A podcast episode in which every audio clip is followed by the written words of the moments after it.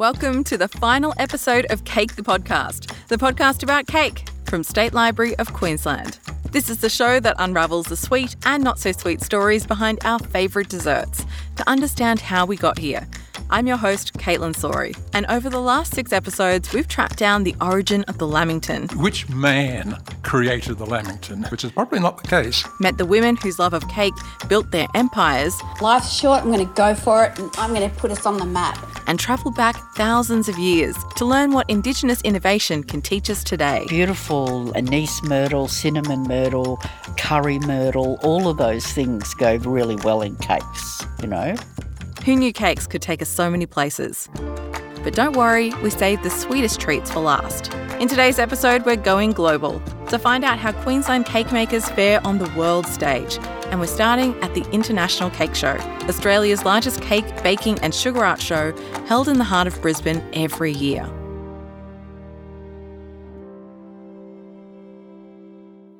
So, we are here at the International Cake Show Australia. We've just walked past a giant car sized cake. There's all sorts of stalls here, competitions, workshops, all sorts of tasty treats. It's just cakes everywhere. Just a very, very strong, strong smell of sugar, and I'm very much into it. When you walk in, you're greeted by a car sized cake, literally a cake in the shape of a Chevy with working taillights.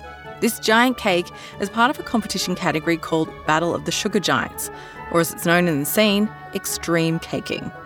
As we head over, we see some familiar faces. This is way better than the Ekka if you're 10 years old. You know, there is just sugar at every stop. So we're waiting for the freebies, to be honest. We're just sort of scouting around to see, like, there's a, something on that uh, tray over there, and I'm just wondering if we can just reach over. Would anyone mind?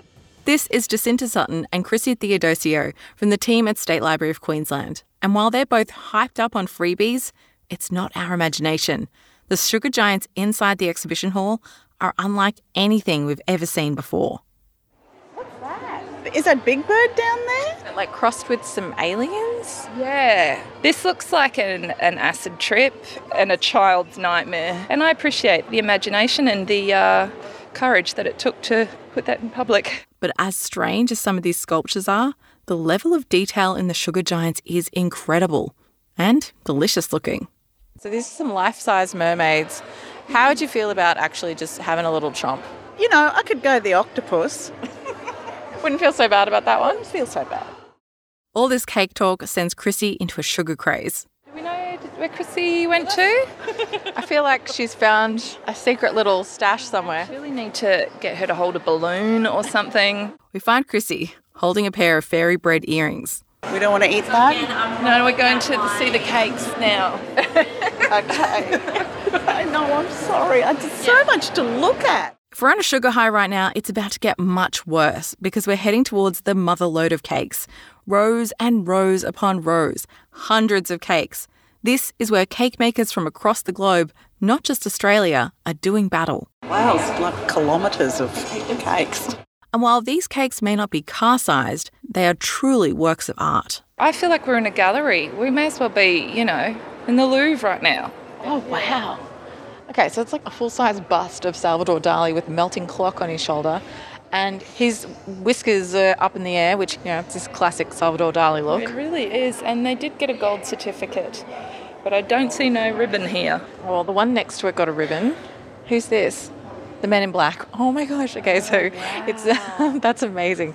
From the front, it looks like like a dude in a suit. Then you walk to the side, and the face is actually pried off, and there's a little alien sitting inside, like the Men in Black. Chrissy, you saying this? Look at this. Wow.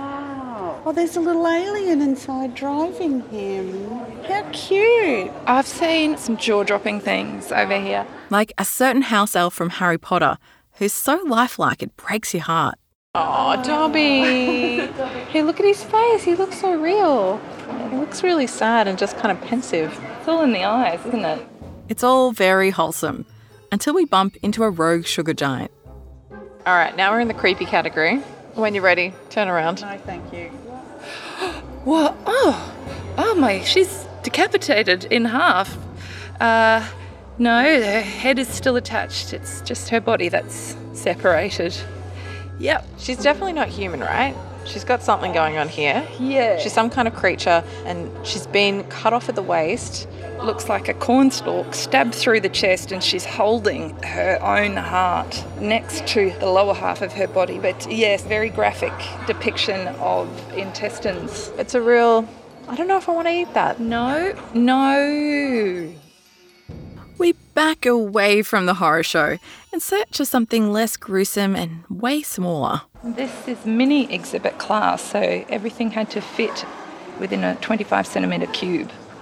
Oh, I'm sorry, I really enjoy this. We've got a tiny little corner of a lounge room with uh, Yoda and E.T.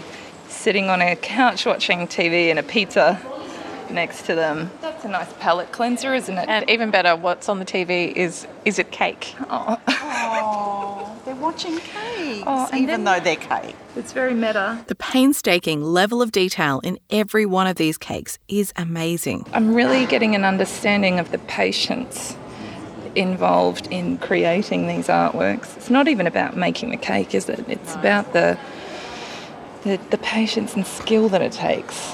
And the imagination. The car cake out the front has a little sign that says it took six months for him to create that. Wow, wow, wow, wow, wow, wow, wow. Eventually, the rows and rows of cakes snake around to the front where the car sized cake is parked, and it brings up questions for all of us, including Frank.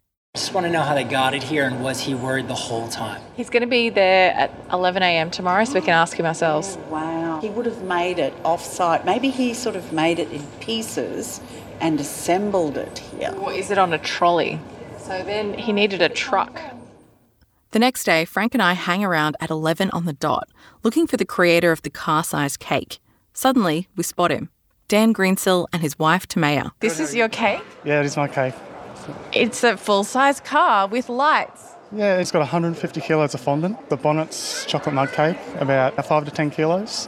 I just saw a car, but Frank saw something else. Not just any car, a transformer. Bumblebee. Why, why Bumblebee? I like Transformers and Camaro's my favourite car, so it's probably the closest thing I'll get to owning one. Wow. So has this just been sitting in your garage like a real uh, car?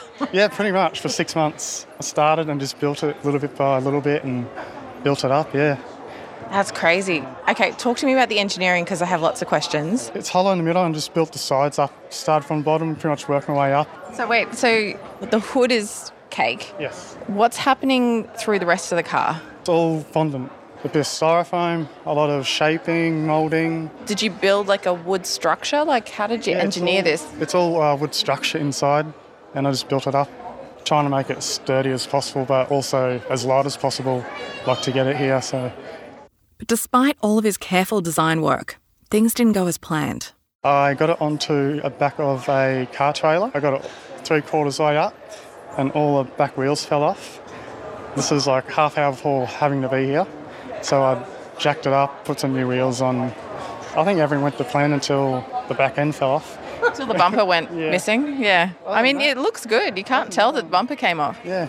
Then my son and I pushed it in, put some fondant on, and just made it work, I guess. Dan's wife, Tamaya, is listening in and says they should have known something would go wrong. He even said to me the other day, he's like, here it comes, it's coming. We call it the cake show curse because the last few years, yeah, things go wrong. I'm not very good in a crisis. I panic a bit. I was like, oh no, oh gosh, not again. So What happened last year? Dan created an Avengers themed scene featuring a life size Thanos sitting on a throne. It was epic until. The humidity melted everything. Yes, and Spider Man fell over in the truck. And then we had to cut Thanos' feet off to get him out the door because we mismeasured. So every year so far, we've had a sugar giant kerfuffle. Yeah, he even said to me the other day, he's like, here it comes, it's coming, the cake show curse is coming. But enabling Dan's cake obsession comes with challenges months ahead of show day. How do you feel about having your garage semi permanently full of cake? Yeah. Look, it's his love and it's his passion, so I support him. However, I am glad that I'm not going to have uh, sticky floors anymore from sugar dust um, and random bowls in the sink just dumped full of icing. So, yes, I'll be glad to have my kitchen and my floors back. What do your friends think? Crazy. Okay. it's like, why do you do this? Uh, why not? It's my go to thing when stress. I go in the garage and work on a cake, and I enjoy it. I enjoy these shows and good camaraderie. How much do you think that car uh, cost you? I you? could have bought my daughter her first car. Wow. Yeah, a lot of money, but I enjoy it. It's my thing, so. So Dan has spent six months and a car-sized amount of money to create this artwork. Now what? So what happens to the cake now? I'm not sure. I got no plans of dismantling it. So hoping it's be put to good use somewhere. We'll contact a few prop houses, I think, and see if they want to take it, and might put a few posts up on Facebook, local community pages, see if there's any car clubs that might be interested in it. It'll need to be stored somewhere where it's cool, otherwise she'll melt. Particularly in this weather. I know, good old Queensland weather. Oh, congratulations. You survived another cake show curse. Yeah, thank you. Uh, Last one, hopefully. Last one, hopefully. After two days of having my mind blown at the International Cake Show, I felt ready to meet with our next cake designer. A chef with a worldwide reputation for pushing dessert boundaries, now based in Noosa. You probably know him from MasterChef and his own show, Zumbo's Just Desserts. Hi, I'm Adriano Zumbo, Also known as also known as the Sweet Assassin, Lord Voldercake, Patricio Payne, uh, the Dark Lawyer Pastry, you name it. I've you know had many names. How did you get so many names? I think MasterChef. You know, Matt Preston. I think he went through the the list, and it's pretty funny. Zumbo has earned these nicknames because he's known as the guy on MasterChef who creates next level dessert challenges, cakes that shell shock the contestants with their intricacy and showmanship. I used to always come in with something out of the box, a little bit fearful, but still achievable. Hmm, achievable is relative. Zumbo makes things like a waffle stack shaped like a parrot, or a vertical garden, or a cake in the shape of a cube that defied gravity. We did that square cube that sat on a point. That was a tricky one. When you come up with something like that, do you kind of like pat yourself on the back and go, yeah, I've made it really hard? Yeah, but you know we're, we're still stressing as well, you know, because we, we want to make it look good when it goes out there as well, and so even though it's hard for them, it's still difficult for us as well to make sure that it's going to be stable enough to hold because sometimes those things you obviously can't walk too far with them. But for all of this extravagance, Zumbo's love of desserts come from humble beginnings. My parents had a supermarket, so you know when you're a kid, your, your eyes lock onto biscuits, chips, junk food, candy, and I had to work there as well. So every time something new came in, I'd be the taste tester. I'd be oh, always, You got to do it. yeah, I'd be always on that. Like, what's that new lolly? Oh yeah, and then I'd take a bag to school. We sit in class, we all eat them and go, oh yeah, these are good. Appointing himself chief lolly tester for his parents' supermarket was way more interesting than school. I wasn't that great at school, but I was good at what I enjoyed. But then there's a lot of classes I just couldn't focus. You know, I was just bored and always thinking about something else. So, like baking for me, I think suited my personality, doing something with my hands, working things out, being able to change things, and, and then understanding what happens through the process, touching and breaking things down. For me, that's kind of how my brain is. While he may have flunked science, the practical science of baking and figuring out how food scientists made lollies led him into high art.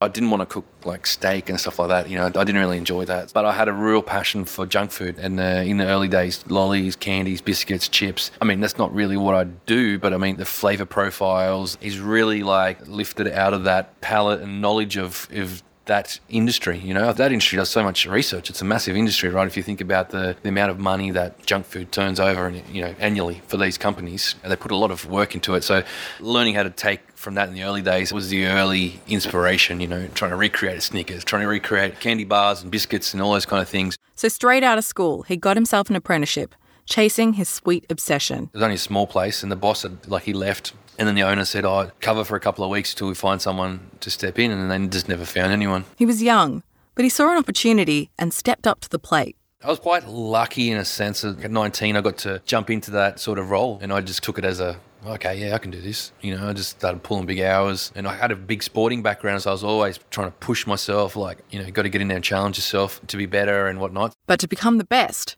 he would have to leave Australia to broaden his horizons.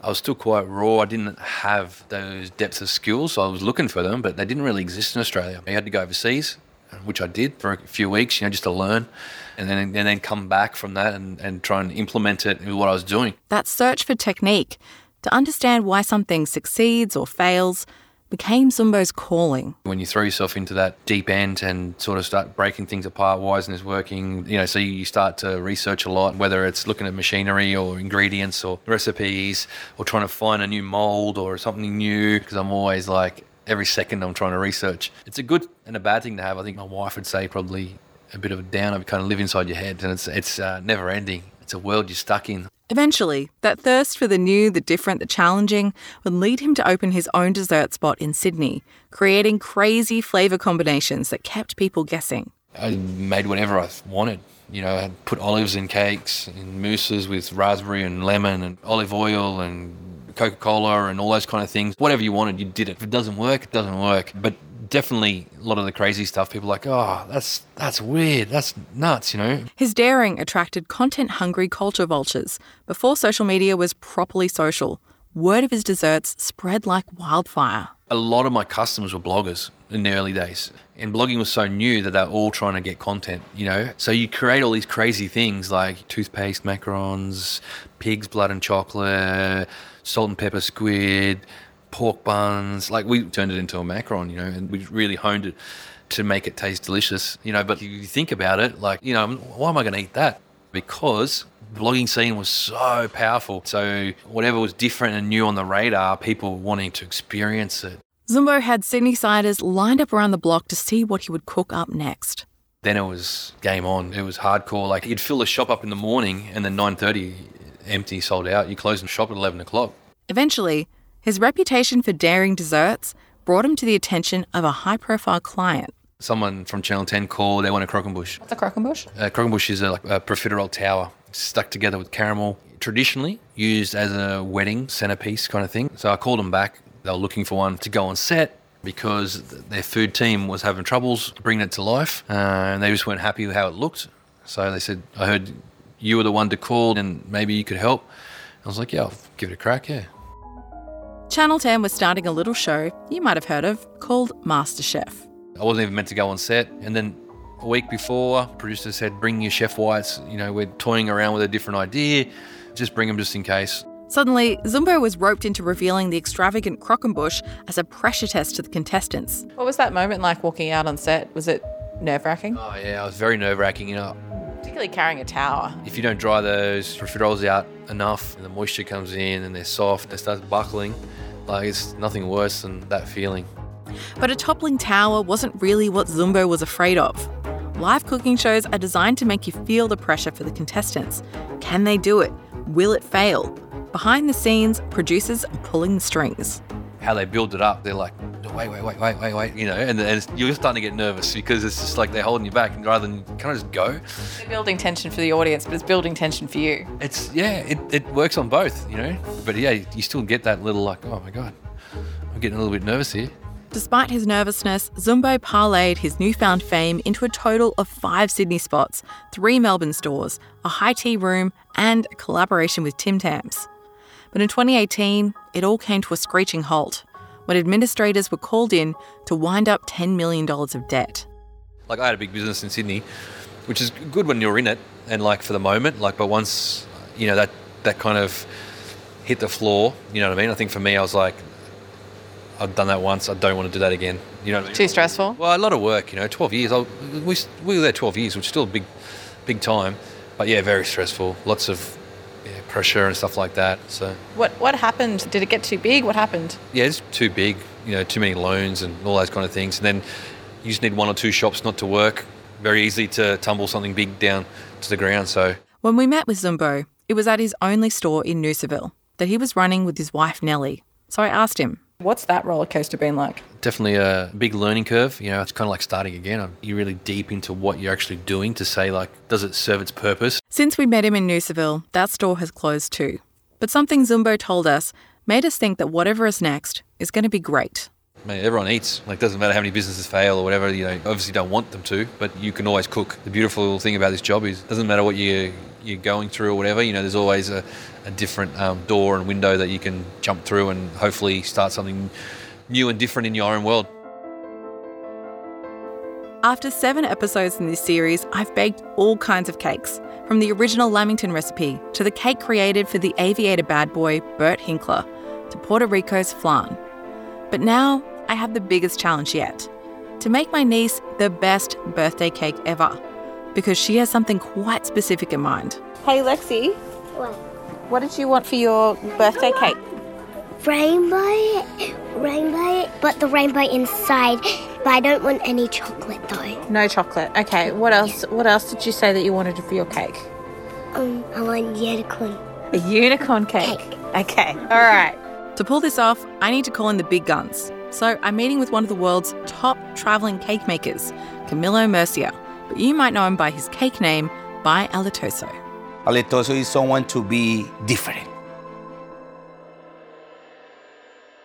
We're meeting Camilo at his beautiful Queenslander home in Brisbane, but Colombia is where the word aletoso was born. It's like a, a word that people, especially in Colombia, use to call someone who like to be the center of attention. Someone that you used to look at twice, and this is me.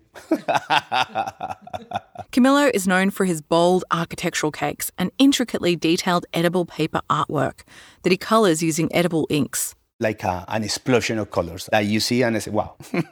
Camilo's only been making cakes for five years, but as his husband Adam points out, he's already taking the world by storm. Really shy about this, but also that's all of his awards that he's won up there as well. Oh my god. Do you know how many awards you've won in the last five years? Uh, I can count them now. You can count them? Let's not count. Let's count them. One, two, three, four, five, six, seven, eight, nine. And if you have a look here, for the five years in a row, I have been Buttercream Artist of the Year. He's so in demand. It's a wonder we've been able to meet with him at all. For the last three years, I've been traveled, I will say everywhere, everywhere. I have been every single continent except the Antarctic. I don't know exactly the number, 38, 35 countries. And so now what I'm doing, like uh, I'm doing a tour. For this year, I'm gonna be in Spain, France, Dubai, India, Colombia, Miami, Ecuador, Mexico, Venezuela. I don't remember the, the You're busy. yeah, yeah, yeah, yeah, yeah, yeah, yeah, yeah. But if you ask Camilo, he never expected to end up in cake making. In fact, he studied industrial design in Colombia. When I finished university, my priority was to learn another language. I have a friend, another friend, another friend that they recommend me Australia, and I said, well, I, I only know kangaroos and koalas about that country, and I start to do a little bit of research and uh, fall in love straight away on this in this city. Here you are. Yeah, here I am. While he was sharehouse living in Brisbane, he started cooking traditional meals from back home and got roped into cooking a big dinner every Friday. I start like uh, cooking for one of my flatmates, another flatmate, another flatmate, and that flatmate start to call another flatmate, and, and, and, and, and people start to talk about my, my meals, and it became like a restaurant. 20, sometimes 40 people, depends of the of the meal. His friends opened a cafe on the proviso that he would be the chef. So when the owner's birthday came up, Camilo offered to make the cake. You know, cakes, milk, eggs, butter, flour. That's it, basic. But I had always go with details. And the cake was beautiful, full of colors, flowers, fruits on top. Suddenly, word was out. Camilo makes cakes. But he didn't realize it could make him any money until his husband's friend made him an offer he couldn't refuse. I saw your cake, they're beautiful, they're delicious. And it's my daughter's birthday, but I only have $400 for the cake, and it's for 25 people. And I said, what? $400? And I said, oh, yeah, I can make it. Yeah, oh, yeah, maybe, yeah. Camilo raced home to tell his husband. I said, oh, baby, look, they offered me $400. I said, so expensive. People pay good money for cake. Why you didn't tell me before? And the next weekend, they drove around all the cake shops they could find in Brisbane to sniff out the competition. And we found that is no one, no two, no three, no four, millions, millions of bakery of people who makes cakes here in Brisbane. And he realized, oh, I can do this professionally. Don't take me wrong, all of them beautiful, but all of them exactly the same. So Camilo started experimenting. This is when I start to explore different materials, different ingredients, different mediums. I just trying to recreate all that everyone was making in cakes with chocolate, with ganache, with fondant, but just using my mediums, that is edible paper and buttercream. And through his experiments, Camilo fell in love with buttercream. There was just one thing buttercream doesn't do so well in the Queensland heat. In summertime, we sometimes reach like uh, 40 degrees. People usually so use ganache for summertime. Say, no, I need to follow my, my mediums. I'm going to be buttercream boy forever. So, in a quest to be buttercream boy forever, he started pulling apart buttercream recipes, trying combination after combination. What is a buttercream? Buttercream is a, always a fat and sweet and stabilizer. But you can't take out the butter. Then it's not buttercream. And sugar wasn't the problem. The stabilizer is when I say I need to find something that make my buttercream stronger in the humidity and a hot weather, and this is how they start to play with the different ones. To test his hypothesis, he would leave cakes to sit out in the heat with a bucket under them to see what would melt. It took me probably three months and kilos of kilos of butter in the rubbish bin. His husband Adam noticed the obsession starting to veer into beautiful mind territory. Equations and numbers all over the kitchen bench. So we've got like a stainless steel bench and he'd just be writing over it. And there'd be nights where he's got that kind of personality where he needs to understand how things work. So I'd be like, I'm going to bed now. And, I, and he'd be like, uh, I might see you in the morning. So literally just wanting to work on it until he figured it out. So, true mad scientist. Yeah, true mad scientist. And what he came up with is a buttercream stable on even the most scorching Brisbane days. Camilo calls it the Australian buttercream. There are many countries that have their own buttercream Italian buttercream, Korean buttercream, Swiss buttercream, American buttercream, and the creator of the Australian version. I will say is the most uh, resistible buttercream, my Australian buttercream. I love that it took a Colombian to make the Australian buttercream. Yes, it's a little bit controversial for my people back in Colombia, but they should understand that I live in Australia. I developed the product in Australia, and at the beginning was made for Australia. So, what's the magic recipe that makes buttercream keep its shape even on the worst summer days? Well, it's something that I shouldn't say publicly. What's a secret? Yeah, yes. I wouldn't say a secret, but there is a special ingredient. Once again, remember sugar, butter, and stabilizer. That stabilizer is that what people pay for it. Uh, so they have to come to your class? Yeah, or, or I have an online academy. But he is willing to share some techniques for free, which is lucky because I have a special cake coming up that I promised my niece. She wants something unicorn. Any recommendations on how I can make it a unicorn cake? Well, unicorn cake is basically the eyes, the horn, and the ears. Would you be able to show us something that I can like? Can you teach me something? Are you able to?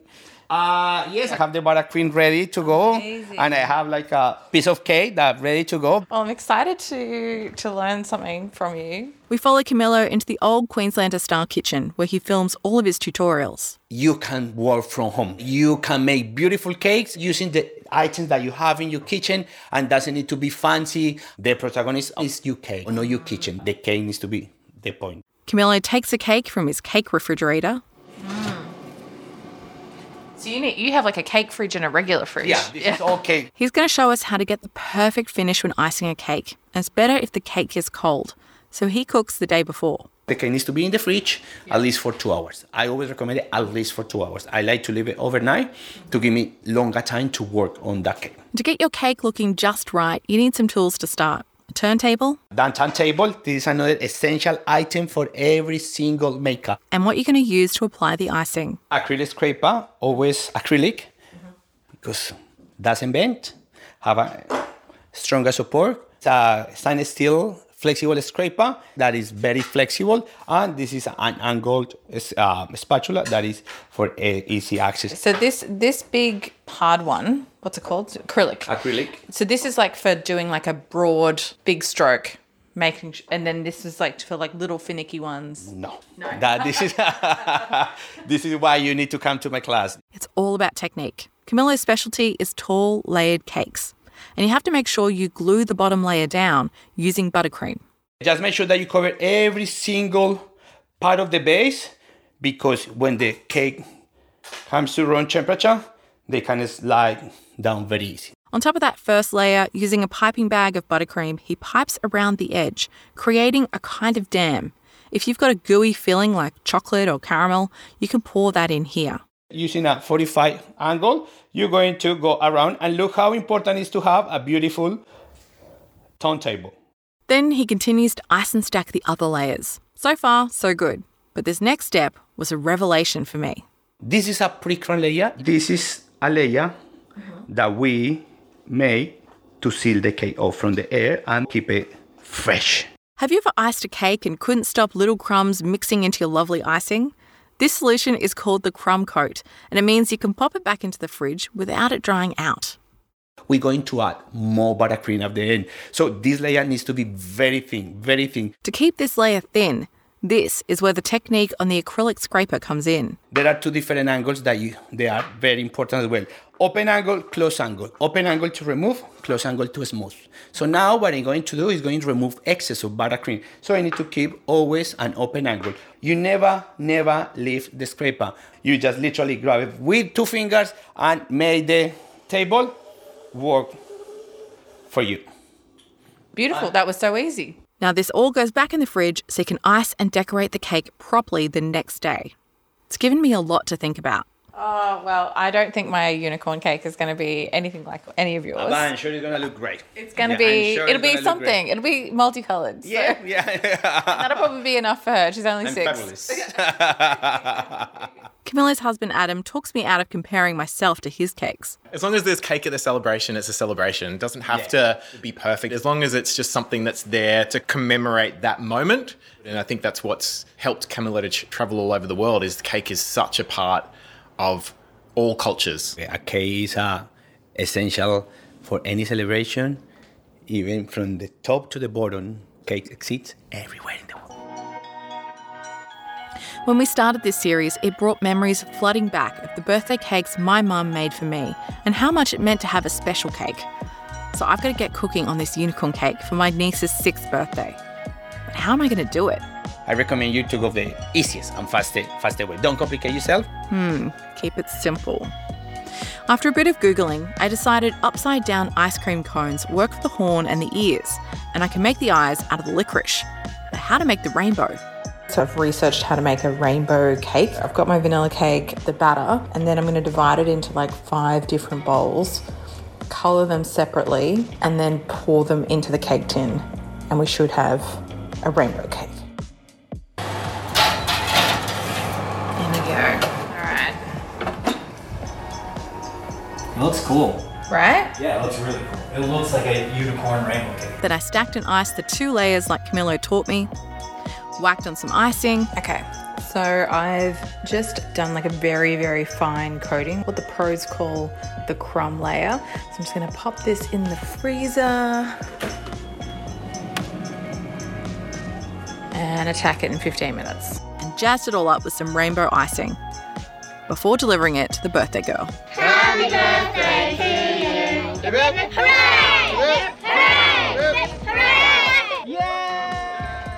Now for the moment of truth. Does everyone want a piece of